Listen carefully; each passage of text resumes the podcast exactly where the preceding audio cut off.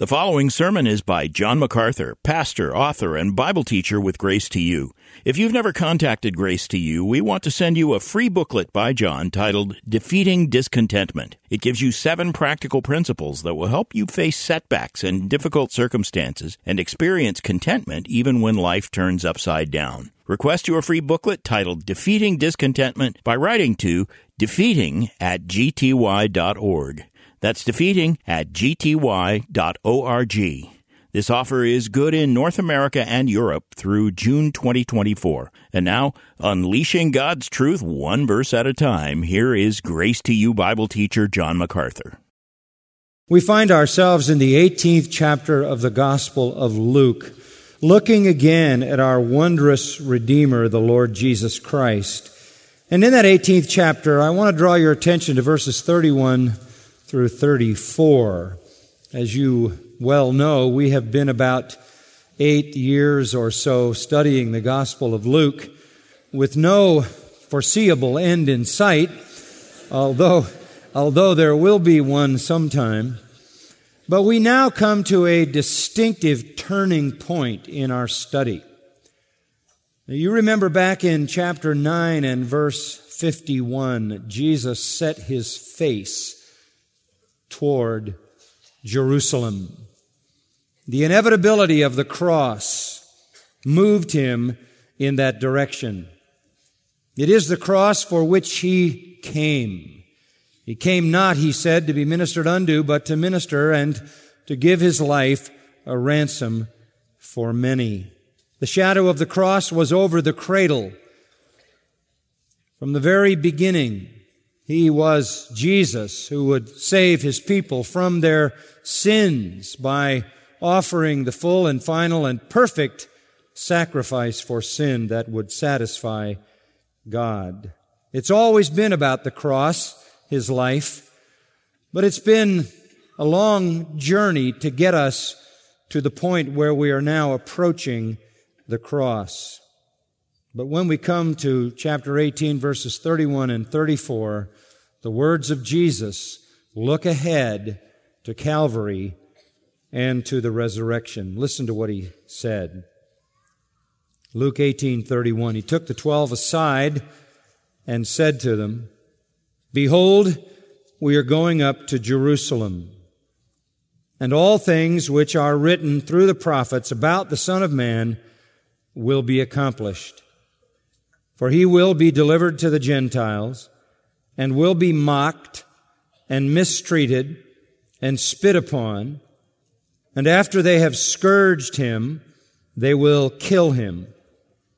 And the third day, he will rise again. We are now moving toward Jerusalem. In fact, in chapter 19 and verse 11, it says, He was near Jerusalem. Chapter 19, verse 28, He was going on ahead, ascending to Jerusalem. Verse 41, when He approached, He saw the city and wept over it. And finally, in verse 45, He entered the temple. This, of course, begins the end of his earthly life and ministry. But it is this to which everything has pointed, not only in his life, but throughout all of biblical history. It perhaps should be said that I'm a great lover of the honor and glory of the Lord Jesus Christ. It is my all consuming passion. I understand the feeling of the psalmist, at least to some degree, that the reproaches that fall on him fall on me, and zeal for his house has eaten me up. I am severely wounded when Jesus Christ is dishonored. Of all the things that this world does that outrage me, dishonoring Jesus Christ leads the list. That is not to say that I'm not offended by other sins and other iniquities and transgressions and affronts to God and blasphemies I am, even by those sins which are a reality in my own life. But What leads the parade for me is that overt, outright dishonor that is heaped upon our blessed Lord Jesus Christ. And it is relentless, as you well know. One of the ways in which our Lord is continuously attacked by pseudo scholars, skeptics, and critics is that they deny that his sufferings were planned, that his sufferings were purposeful. They rather love to suggest, and have done so in innumerable books, that his suffering and death were accidental. It was a sad misfortune. It was a bad ending. There was a miscalculation on his part. A good try at bringing goodness into the world that ended in an unplanned disaster. Many books have been written to suggest that Jesus was everything from a naive, well-intentioned good man wanting to elevate people religiously by his ideas, but lacking the sense to know when he had gone too far, to a misguided nationalist whose efforts at a revolution were inept and hopeless, to a very ambitious self-styled conqueror with delusions of grandeur to a religious nut and a whole lot more. In any case, it's a very popular critical approach to say that things in Jesus' life did not go the way that he intended them to go, and the whole ending was a nightmare at the end of what he hoped would be a dream for a better world. Nothing could be further from the truth than that. Any such suggestions are utterly and severely wrong and out of complete touch with reality. Jesus knew exactly how his life would end, down to the minutest detail. He knew exactly what scripture said and prophesied and predicted, and therefore it would be fulfilled by people who knew nothing about Scripture, as well as some who knew a, a little about it. He knew details about his death and his suffering that would be carried out by people completely at their own discretion, and yet he knew exactly what they would do. He's not shocked by the way things went. When he says we are going up to Jerusalem, he is walking right into his death and resurrection. And he had been saying it all along, back in chapter 5 and verse 35. Actually, in verse 34, he says, You can't make the attendants of the bridegroom fast while the bridegroom is with them, can you? Nobody's going to fast when the bridegroom is there at a wedding, but the days will come, and when the bridegroom is taken away from them, then they will fast in those days. Here's the first allusion in the Gospel of Luke to the fact that he, the bridegroom, is going to be taken away. If you follow along to chapter 12 and verse 50, you find again another statement with the same reality in view. He says in verse 50, I have a baptism to undergo, and how distressed I am until it is accomplished. There is something that I have to be immersed in, something I have to endure, that profoundly distresses me until it is fulfilled. In chapter 13 and verse 32, he says, Go tell that fox, meaning Herod, Behold, I cast out demons, perform cures today and tomorrow, and the third day I reach my goal. Nevertheless, I must journey on today and tomorrow and the next day, for it cannot be that a prophet should perish outside of Jerusalem. I will perish, but I will not perish outside Jerusalem. I will perish inside Jerusalem. And he not only knows that will happen, but he knows Jerusalem will pay for that as well. And so in verse 34, Oh, Jerusalem, Jerusalem, he says. In verse 35, your house is left to you desolate. He knows he is going to be taken. He knows he is going to give up his life. He knows it is going to happen in Jerusalem. In chapter 17 and verse 25, he says, Before the Son of Man comes in glory, he first must suffer many things and be rejected by this people or generation or nation. Those are all references to his anticipated death. But beyond those references, which to one degree or another are subtle, he made three specific predictions of his own death. Go back to chapter 9 and verse 21. And by the way, Matthew records these three, and Mark records these three, and Luke records these three. Because they have such immense apologetic value. Because they answer the question, was the death of Jesus a bad ending to a good plan? The answer is no. He knew exactly why he had come and exactly how it would all end.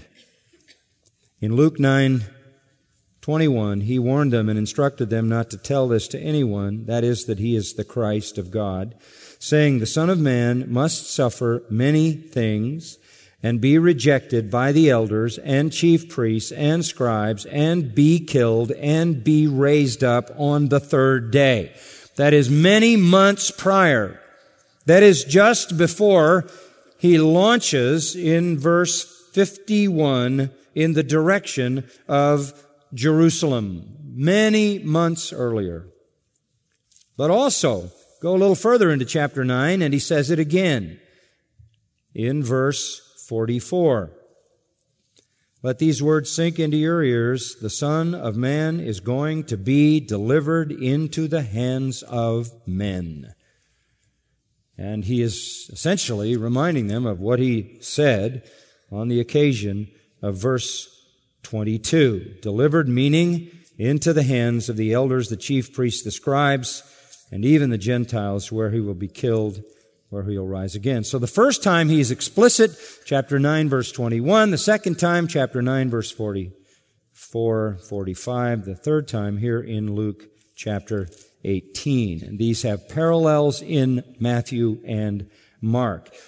And each of these uh, add a little more information and a little more detail, this being the most complete. He has already said he is going to be handed over. He's going to be delivered to the leaders. He's going to be suffering and he's going to be killed and he's going to rise. But here we get additional details about being delivered to the Gentiles, not just the chief priests and so forth, and being mocked and being mistreated and being spit on and being scourged and finally being murdered. The heart of the Christian faith is the death of the Lord Jesus Christ and everything in the history of redemption throughout the Old Testament moves toward the cross. Everything since moves from the cross. The cross is the center of absolutely everything. Jesus was the lamb slain from before the foundation of the world. He is a lamb fulfilling the prophecies of the Old Testament. He is the perfect lamb offering the perfect sacrifices uh, sacrifice. It is abundantly and completely clear to him exactly where he's headed and what is going to happen, down to the minutest details, fulfilling Old Testament prophecy and even things that are not included in the Old Testament as well. Now, to understand this passage, and it's a very important passage, we need to break it down a little bit. I'll give you a couple of things to think about this morning, and then we'll wrap it up next week and expand it a little bit with a footnote passage uh, from the Apostle Paul.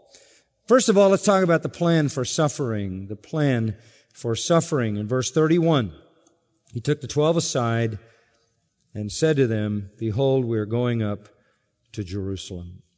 The journey through Judea for these many months, the last uh, ministry that Jesus had after the Galilean ministry. He has gone in and around Judea for many, many months now. Just prior to this, he has gone up to Galilee for a short visit, over into Perea for a short visit, now back down to Judea in the south. He has crossed the Jordan River.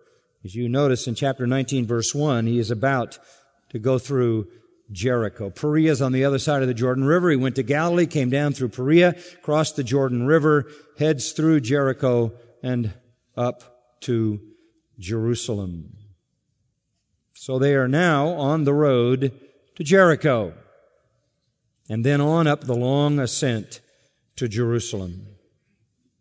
And so everybody knows that what happens up there is not going to be an accident or unexpected. Behold, he says resolutely, we are going up to Jerusalem. And he says it to them privately. He takes them aside. He takes the twelve aside.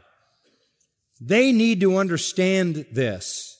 They need to know that this is on schedule. That what happens in Jerusalem when they get there is not going to shock or surprise him. Just as a footnote, they are going up. That area, as you know, is the lowest point on the earth, the Dead Sea area, just a little way from Jericho.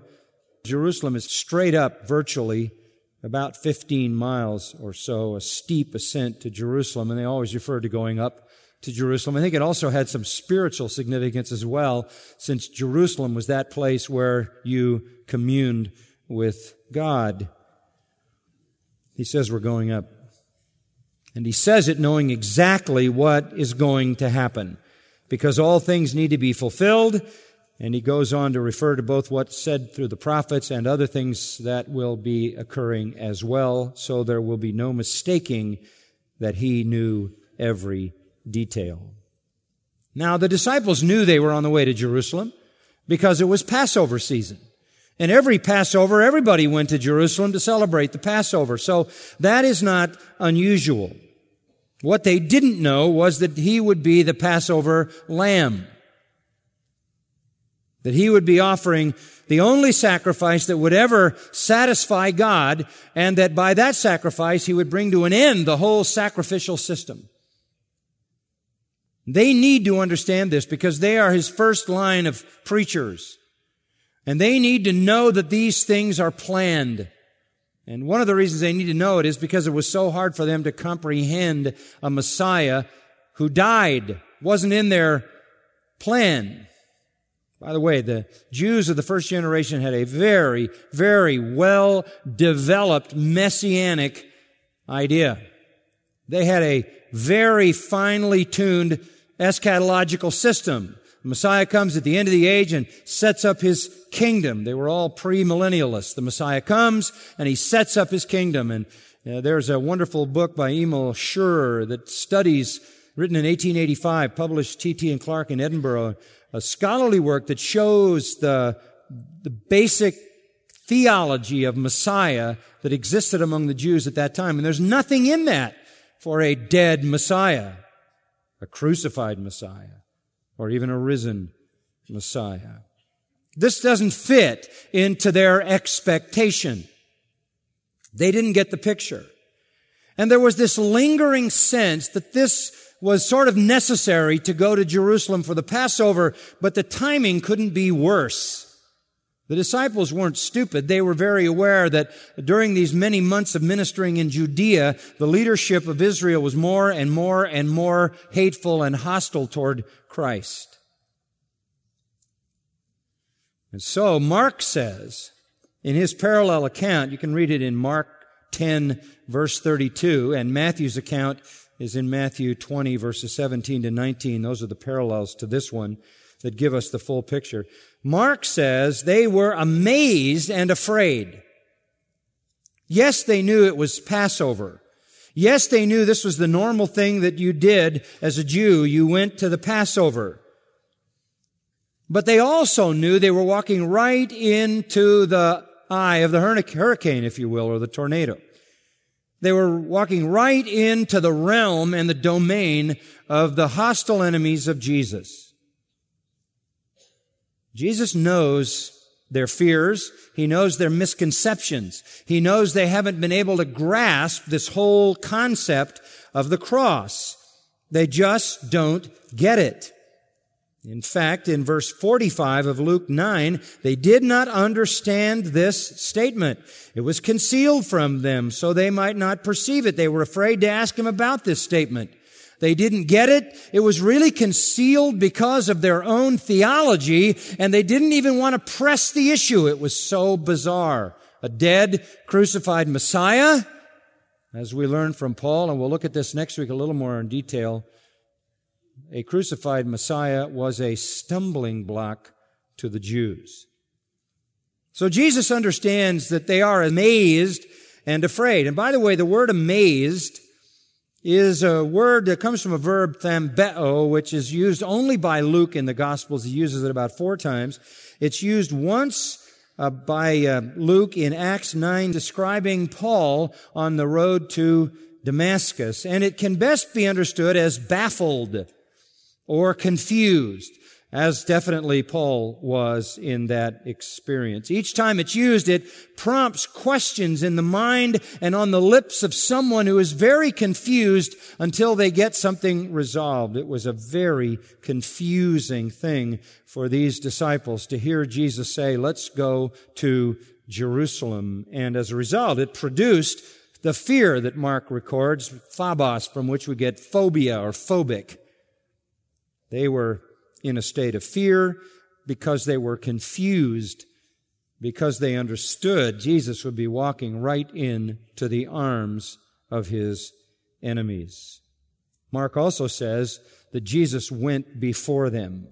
That's an interesting little note to indicate that he is a leader who places himself in the face of danger first while his troops follow behind them. He leads the way he has to lead. He moves out and they follow. And so the confused, baffled, fearful 12 follow Jesus as they begin the path to Jerusalem. Few pictures really in the Gospels are more striking than this of Jesus going forth to his death while the 12 linger behind, following in wonder and fear mingled combination of dread and hope, thinking maybe this is it. Maybe he will bring the kingdom. Maybe he will take over and become the true leader of Israel and replace the, the high priest and the other leaders of Israel. Maybe he will overthrow the Romans, but on the other hand, he has no support from the leaders and they hate him and they despise him and they have the power and we are not a formidable army and we couldn't overthrow anybody. And so they're caught in the trap of wanting him to set up his kingdom, but feeling that there's no reasonable way to view that happening. They might have had the attitude that is displayed by Thomas in John 11, 16 when Jesus said, I'm going to go to Jerusalem. Thomas reluctantly said, well, let's all go with him and die. Thomas the pessimist. Hope was very low. They were very confused and very perplexed, baffled, and fearful. So Jesus pulls them aside and says, Behold, it's a shock, that's behold, but we're going up to Jerusalem. This is God's plan. That's why I call it the plan for suffering. Startling, yes. Absolutely essential, yes. This is God's plan. Jesus knew it. He is resolute in fulfilling it, never tried to avoid it, never surprised by it. He knew exactly what it meant, including death on the cross, and that is why he went. And he says to them, verse 31, here's why we're going. so that all things which are written through the prophets about the Son of Man will be accomplished. We're going to fulfill prophecy.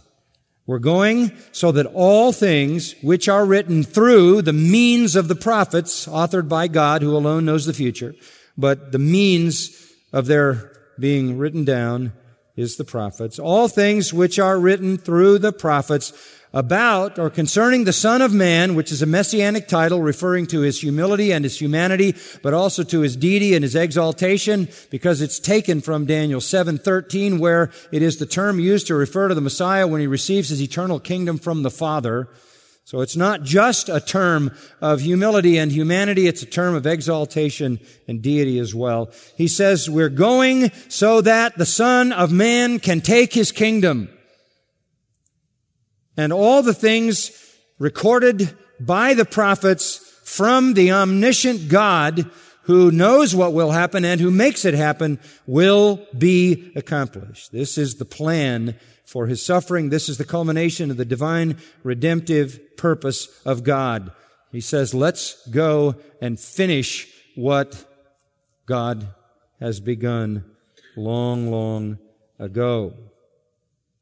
This event, the cross, is the high point of scripture. It is the primary event in biblical history. And therefore, it is the primary event in all of history. And the Old Testament predicted it and predicted details about it that no one could know, that were carried out by pagans who knew nothing about the scripture. If you go back, for example, you begin to see the symphony of the cross begun to be written in Genesis chapter 3 when the first strains of that symphony can be heard. You remember what happened. Adam and Eve disobeyed God. They sinned. They fell. They were guilty. They knew it. Their conscience assaulted them. They knew their wretchedness and their sinfulness. They felt embarrassed. They were naked. They tried to cover themselves with leaves, which in God's eyes was an inadequate human attempt to do something about guilt. And in Genesis chapter 3, God stepped in and God killed an animal. That is the first time there has been death ever in history. That's why we reject evolution. Evolution, the survival of the fittest, moving from species to species, presupposes death. There is no death until God kills the first animal. Six 24 hour days of creation constitute the universe as we know it now. Death doesn't come till Genesis 3, and God is the first one to produce death, he kills an animal and takes the skin of that animal and covers Adam and Eve. And what are we learning there? That sin and guilt is only covered by sacrifice, by the death of a sacrifice, an innocent sacrifice. Death the death of an innocent covers the guilt and shame of the sinner. And God made the sacrifice. Profound. So you listen and you hear the first soft strains of the symphony of redemption that ends up at the cross. Then you come to chapter 4 of Genesis and what happens? Cain and Abel bring offerings to God. Abel brings a sacrifice because that's what God had prescribed. That's what God himself had done. And God accepted Abel's sacrifice. Cain brought produce of the ground, and God did not accept it. Because the only way that there can be access to God, relationship to God, reconciliation to God, true worship of God is through a blood sacrifice. So what do we learn? That only a blood sacrifice is acceptable to God, and that a blood sacrifice covers shame when provided by an innocent substitute. You come into the 22nd chapter of Genesis, and again, the drama of the cross unfolds even more, because there the marvelous account of Abraham and Isaac is recorded for us. And God commands Isaac to be offered by Abraham. Isaac, his only son and heir and the hope of the Abrahamic covenant. Uh, God tells Abraham to go take him up to Mount Moriah and to kill him and offer him as a sacrifice. Abraham believes that God has his best interest. Abraham believes that Isaac is going to be the source of seed that will number as the sand of the sea and the stars of the heavens. Abraham believes that God will keep his covenant promise. Abraham fully believes God and it was accounted to him for righteousness. He believes God and so he believes, according to Hebrews 11, that if he slays his son, God will raise him from the dead. It's what it says in Hebrews 11 that Abraham believed God would raise him from the dead. That's how strongly he believed God, even though he'd never seen a resurrection. In fact, I think he may have been very excited about the possibility. He went up to the hill of sacrifice, put Isaac on the altar, prepared to drive a knife into his beloved son. God stopped him. And God provided a substitute a ram caught in a thicket. And Abraham learned a profound lesson.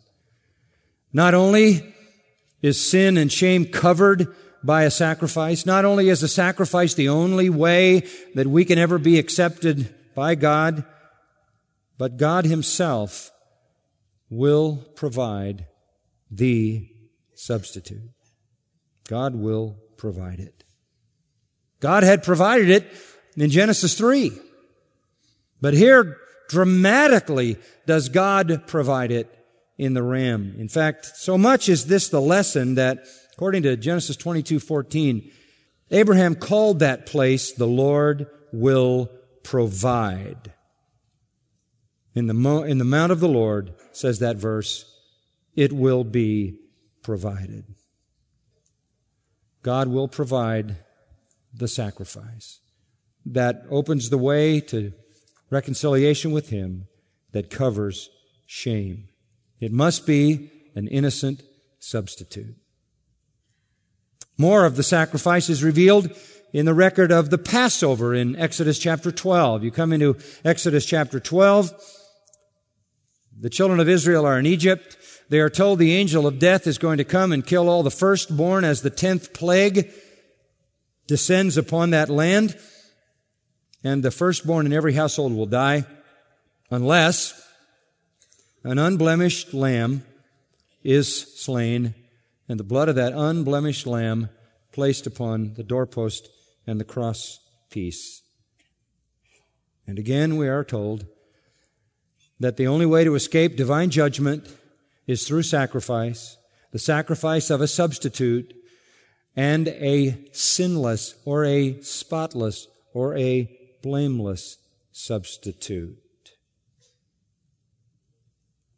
Not long after that, after that Passover out of Egypt, children of Israel ended up at the foot of Mount Sinai. God gave them the law, a complex, elaborate system of sacrifice Every national feast, every act of worship, every approach to God, every single day of every single year was possible only through sacrifice. That's why there were sacrifices every day of every year. 24 courses of priests down in the temple doing their duty during their period of time to be there. The rest of the time they were back scattered around the land so that sacrifices were being offered every single day. The morning sacrifice, the evening sacrifices, always going on. Then there were special sacrifices. There was the Day of Atonement sacrifice. The priests were basically butchers, and it was a bloody mess going on every day, which was saying the final, satisfying, perfect sacrifice hasn't yet come.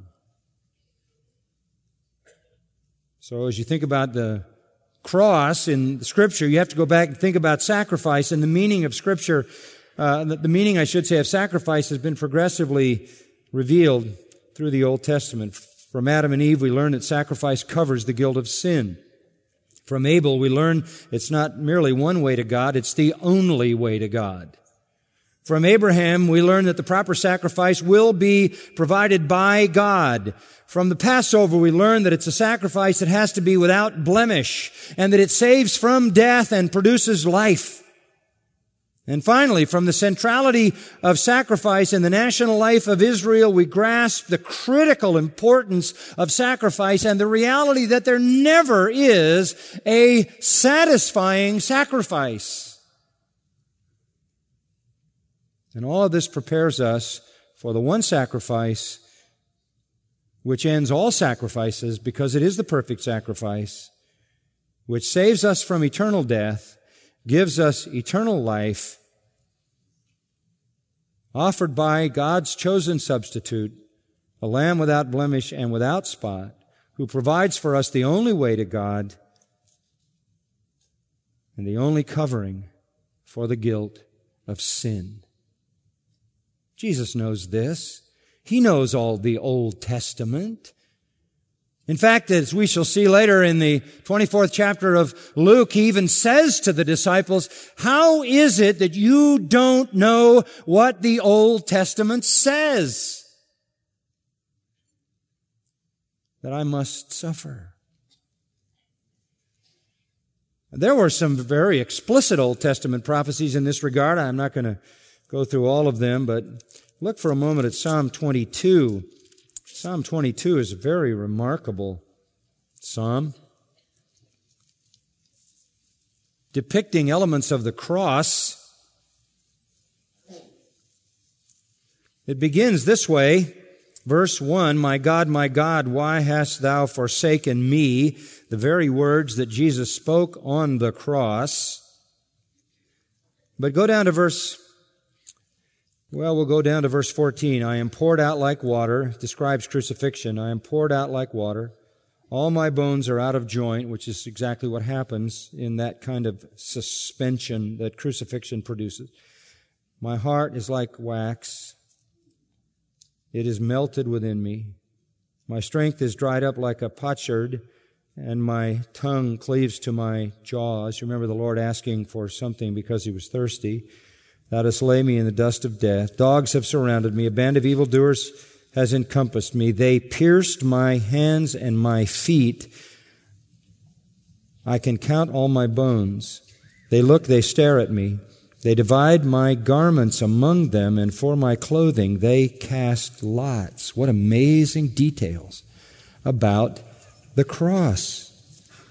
Carried out by ignorant Romans who knew nothing about Scripture whatsoever. In Isaiah 53, that marvelous messianic text, we read this, verse 5. He was pierced through for our transgressions. Verse 5. By his scourging, we are healed. We read this in verse 7. He didn't open his mouth. Like a lamb that is led to slaughter, like a sheep silent before its shearers, so he didn't open his mouth. You remember that in his trial, he did not speak. Verse 9, his grave was assigned with wicked men. They were going to throw his body in the same heap, in the same burning dump where they threw all the rest of the criminals. That's where he should have gone, like the two thieves on either side of him. But he was with a rich man in his death. The prophecy is that he would be buried with a rich man, and we remember that. It was Joseph of Arimathea, a rich man who owned a tomb, who took his body and placed it there. Not only that, he would not remain dead. He would be a guilt offering, verse 10 says but he would see his offspring, that is, God would, the one who was pleased to crush him. He will prolong his days. And as a result, verse 11, of the anguish of his soul, he will see it and be satisfied. And by his knowledge, the righteous one, my servant, will justify the many. He will provide the sacrifice that produces justification. And he will see the other side of death and be satisfied. He will receive a portion with the great. because he poured out himself to death and bore the sin of many. Zechariah 12:10 says someday the Jews will look on him whom they have pierced. The Jews didn't crucify people. They stoned them. All this piercing referred to in the Old Testament is looking directly at a kind of execution they knew nothing about. The death of Christ then is absolutely no accident. It is no miscalculation. It is the fulfillment of the very plan and purpose of God. Not only in direct prophecy, but even in typical prophecy. Jesus said, as the serpent in the wilderness was lifted up, so shall the Son of Man be lifted up. John 12. He was lifted up in a death that was very different than the Jewish execution in which you were thrown off something and you were stoned to death to be lifted up on a cross, as that serpent in the wilderness was lifted up, that he might be seen by all for healing. So the death of Christ again is no miscalculation. It's not an accident. It's not a good plan gone bad. It is the fulfillment of all things which are written through the prophets about the Son of Man. They are all to be absolutely and perfectly accomplished. He knew he was right on plan. In John 10 and verse 11, I am the good shepherd, he said. The good shepherd lays down his life for the sheep. And in verse 17, he added, for this reason, the Father loves me because I lay down my life that I may take it again. There it is, death and resurrection. I lay it down, I take it again. No one has taken it from me. I lay it down on my own initiative. I authority, have authority to lay it down. I have authority to take it up again.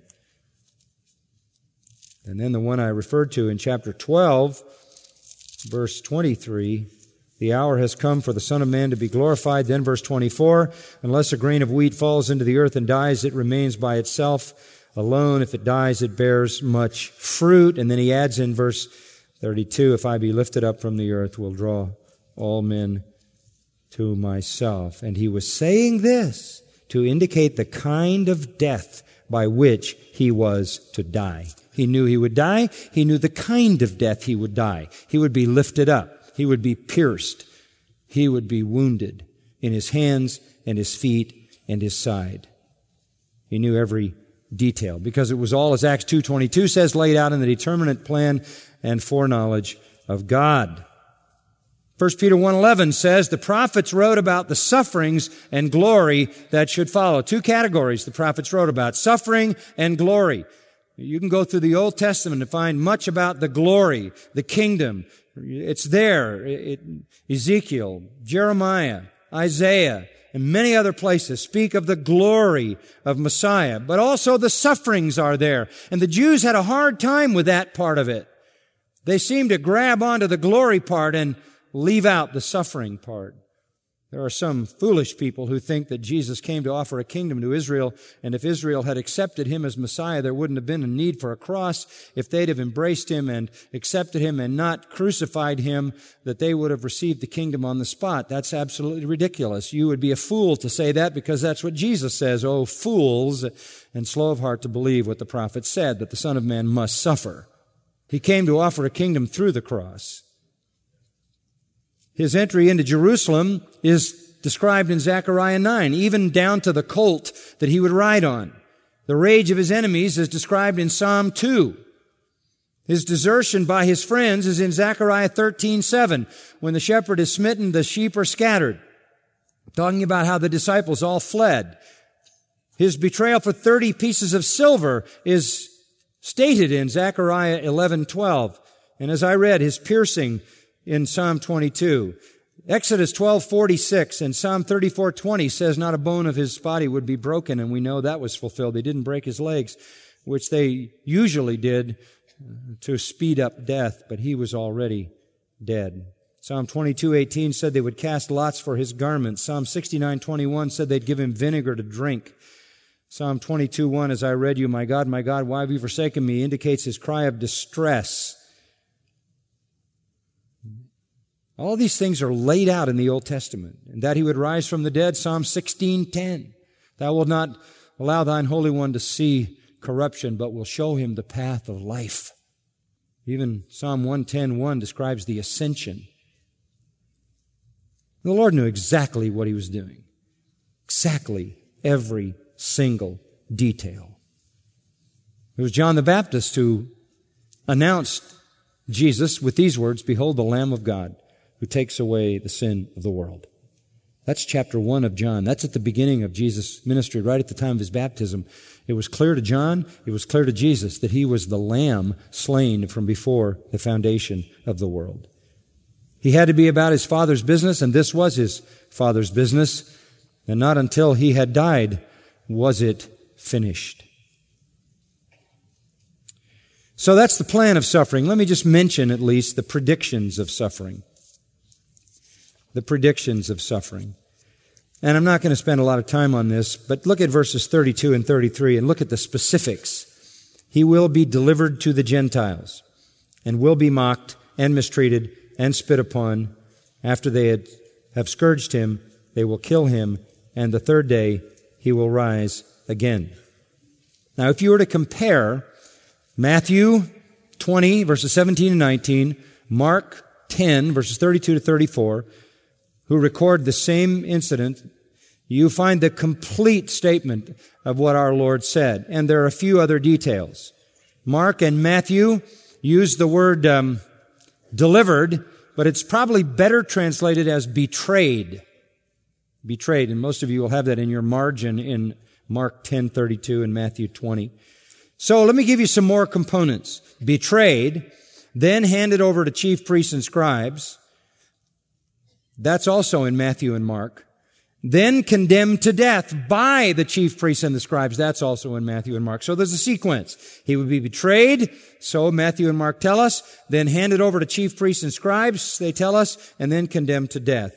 And then Luke steps in to add that he will be delivered by the Jews who have put him through the mockery trial to the Gentiles because they don't have the power to execute anybody, so they need the Romans to kill him. So the Jews will hand him over to Pilate for execution.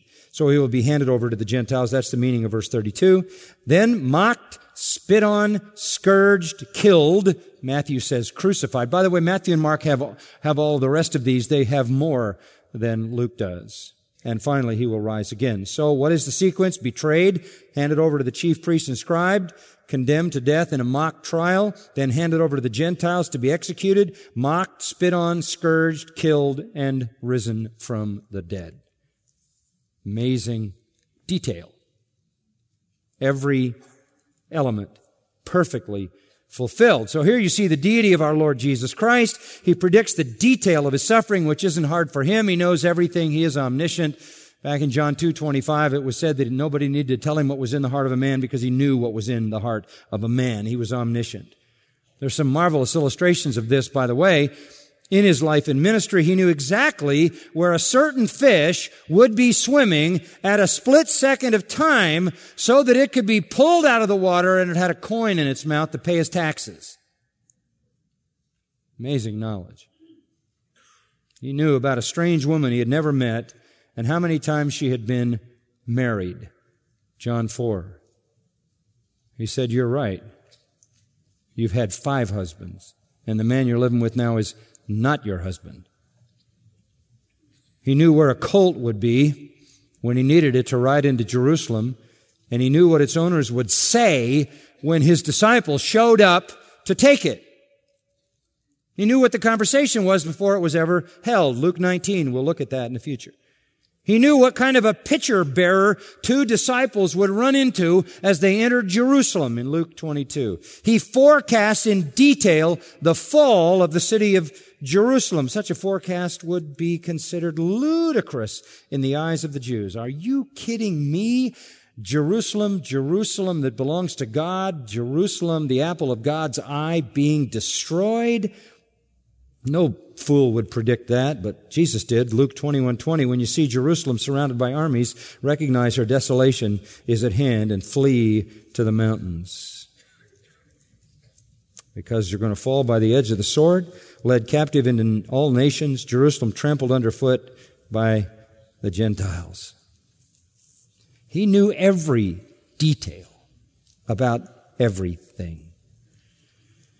So when he says it's time for the Son of Man to go to Jerusalem so everything can be fulfilled, he is right on schedule. He will be betrayed to the chief priests and scribes. That is betrayed by Judas.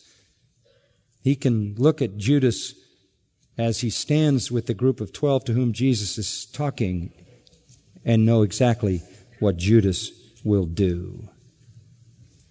He knew that he would be then handed over by Judas for 30 pieces of silver to the chief priests and scribes. He would fall into the hands of the uh, religious elite. The Jewish priesthood was ranked as follows. The high priest was the highest of the priests. Under him was the captain of the temple. He was like second in command. He assisted the high priest. High priests were elected from that office of captain of the temple. He was a deputy on the Day of Atonement. It was, a, it was the captain of the temple in Acts 5 that arrested the apostles for preaching.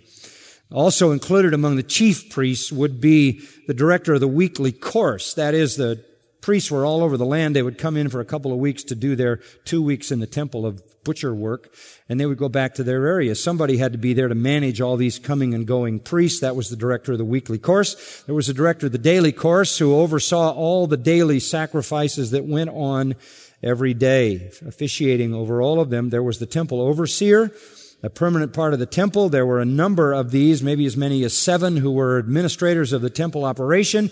There was the treasurer. We're told there were at least three of them. They controlled financial transactions. They were the doorkeepers in charge of all the keys, all the, all the goods, salt, store supplies, you name it. They constituted the, the elite corps of priests who were in charge of everything, and the rest of the priests came in under them, and under the priests came the Levites. They were supposed to be an independently uh, um, selected group competent to lead in the affairs of the temple and the priesthood. They were the executive body, I guess you could say, of temple operations. But they were the devils for sure. Jesus said, You are of your father, the devil. And they were against Jesus and they hated him with a vengeance. The scribes also were a part of it. Mark says the scribes were a part of that group that he was handed over to. They were the law experts, kind of a new upper class, came alongside the priestly aristocracy to inform them about the law. They were the lawyers, well versed in biblical learning, years of study, uh, uh, I think it's Josephus who says by the age of 14 they had mastered the interpretation of the law in an effort to find a career in this particular field. They were competent to make decisions on justice, legislation, and so forth. They were the non-ordained who came alongside the clergy to inform them.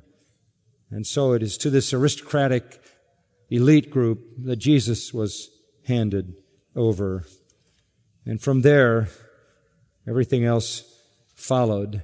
They had a mock trial which we'll go through later in Luke, condemned him to death. They couldn't kill him, so they had to, as it says in verse 32, deliver him to the Gentiles who had the right to execute him. And once the Gentiles followed through, he was mocked, mistreated, spit on, scourged, and finally killed. And third day, he rose again. Just exactly the way it happened. Yes, it's a conspiracy of Jews and Gentiles. Yes, they're doing it out of hatred. Surprising Jesus? Not at all. Surprising God? Not at all. Not at all. Right on schedule. And the fulfillment of all these things is going to begin, and we're going to see it in all its vivid drama as we move through the rest of Luke's gospel. Now, I want to say more about these elements of suffering, but I'm going to keep that to next time. Okay? So we looked at the plan of suffering and the prediction of suffering. Next time, the proportion of suffering. What did he really suffer? Father, we thank you for the word. We are desirous, Lord, of doing all we can in our small way to protect the honor of our Savior, the Lord Jesus Christ. We hate the fact that so many discredit our Lord and say all manner of things that are not true about him. Father, we pray that we might be the great defenders of the glory and the honor of Christ as we take the Word of God and bring it to bear upon the error that is so rampant around us. May we know that Jesus came to fulfill what he had planned to fulfill from before time began. When in the councils of the divine Trinity, it was determined that there would be a creation and a humanity and a fall and a redemption and a sacrifice. Uh, we rejoice, O God, in the fact that there's no surprise to our Lord Jesus. He moves to fulfill exactly what he knows will happen in minutest detail.